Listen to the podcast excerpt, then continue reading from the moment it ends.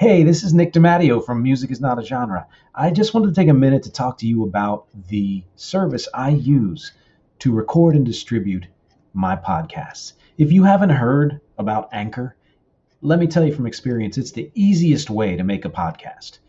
Here's why it's free. There are creation tools that allow you to record and edit your podcast right from your phone or computer. Anchor will distribute your podcast for you so it can be heard on Spotify, Apple Podcasts, and many more. You can make money from your podcast with no minimum listenership. It's everything you need to make a podcast all in one place. So please take a moment out if you are planning to create, record, and distribute podcasts. Take a look at Anchor. Download the free Anchor app or go to anchor.fm to get started. Hey, I'm Nick DiMatteo, and welcome to week 210 and video episode number 36 of Music is Not a Genre. Every week I take a release from my collection, I discuss it, I give you my take on it, I throw in some other interesting info and connect it to things out in the, the other music and in the real world and to my music.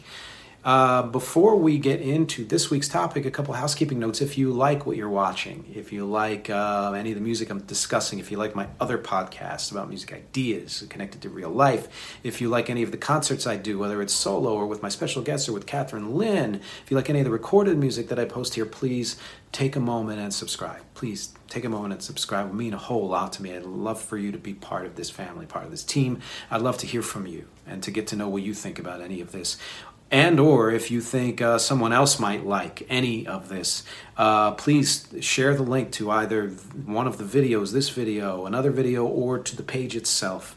Um, spread the word. Please uh, let's help bring more people into this because as always conversation and connection that's my objective here. Uh, and thank you for you know watching either way. Second housekeeping note. I am wearing a shirt that says 100% and it's from a company called Snark Shirts by Feek, which is a company um, that uh, I founded with my partner Catherine Lynn, and uh, it features Feek, a character I created a long time ago, shouting phrases that are weird and goofy and funny, might have a little punch, uh, punch in them, uh, a little oomph. Uh, they're insouciant. Um, and there, and we uh, have a website, snarkshirtsbyfeek.com. We have several shirts in several colors with several phrases. Please, if you have a moment, I'll put the link uh, underneath. Uh, please check out the website, see if there's a shirt you might like. Um, it's actually a great idea for a holiday gift or a birthday gift because not many people know about this company yet, so you will be surprising. Anybody with this kind of sense of humor or zest for life uh, with a gift that they will have never seen before. And I guarantee you they're going to love it. So uh, thank you for that as well. Uh, so this week, the topic is appropriation, adaptation, homage, integration. Or how you steal makes a huge difference.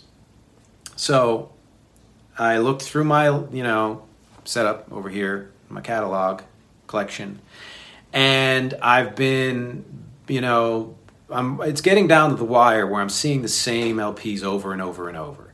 And I'm passing by some of them because you got to be ready to talk about whatever you're talking about before you jump right into it, right? So um, something popped into my head based on another conversation this week. And then I saw this Paul Simon's Graceland and the two things just came together.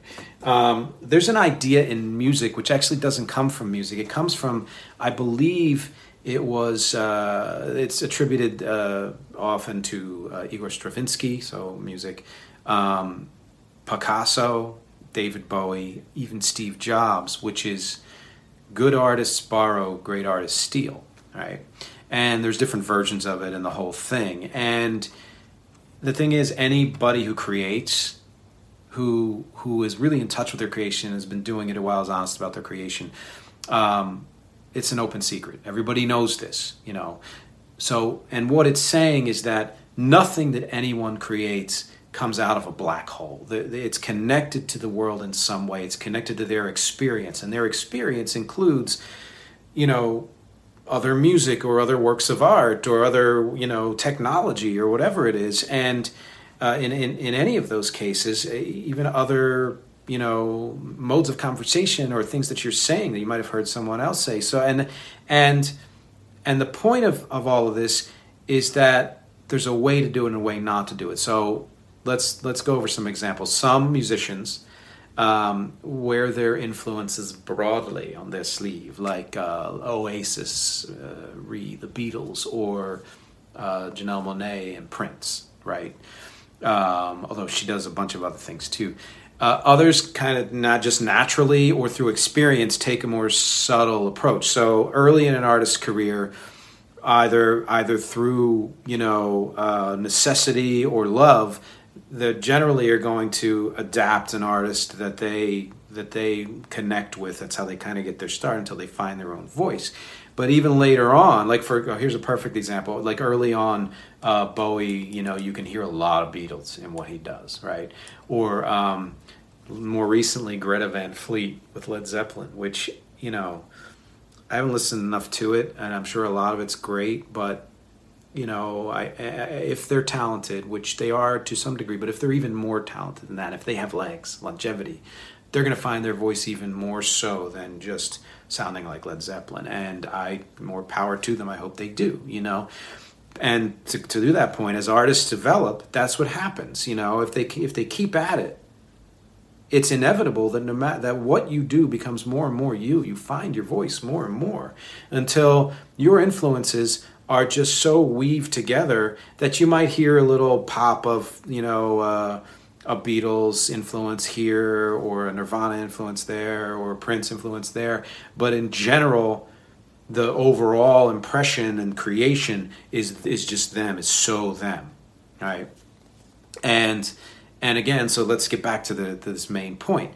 If someone, there's different ways of stealing, right? So there's just flat out theft, like fully just lifting a song or an idea or an entire melody or, or set of lyrics or, you know, even arrangement, frankly, in a lot of ways, uh, and making it your own without credit, without compensation.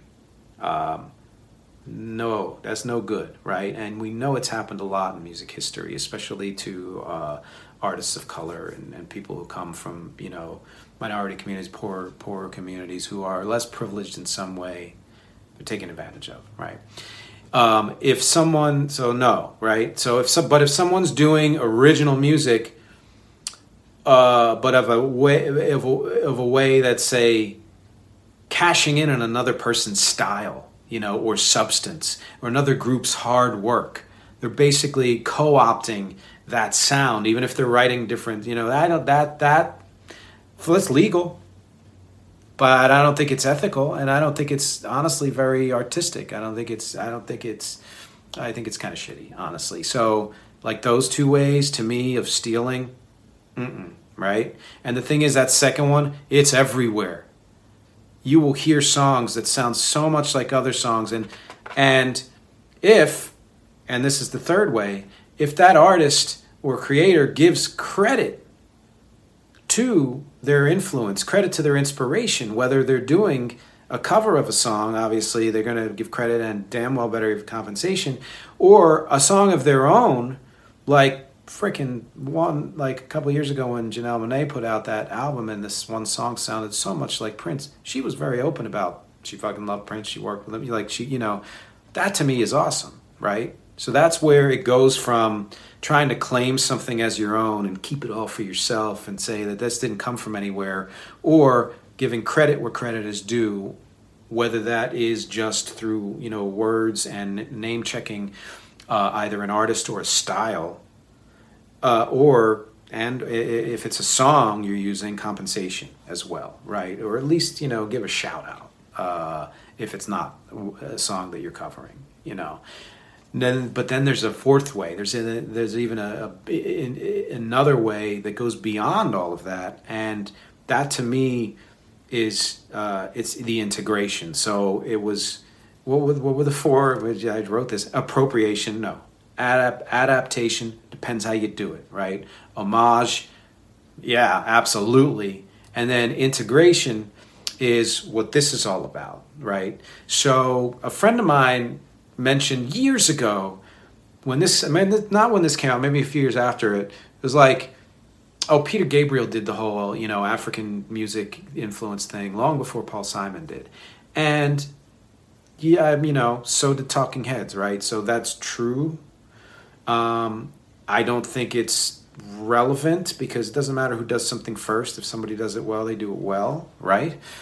Uh, in this case, though, and it may have happened, I think it did happen with Talking Heads in particular. I don't know about Peter Gabriel, but Paul the, the step Paul Simon took that was further is that he integrated the actual musicians themselves into the work he was doing. So if you don't know about Graceland, it was his hugest album, his huge hit, and that was after a career of huge hits with Simon and Garfunkel and huge solo hits in the '70s and um, you know uh, early '80s maybe I don't know that well, and then uh, some hits fo- even following this.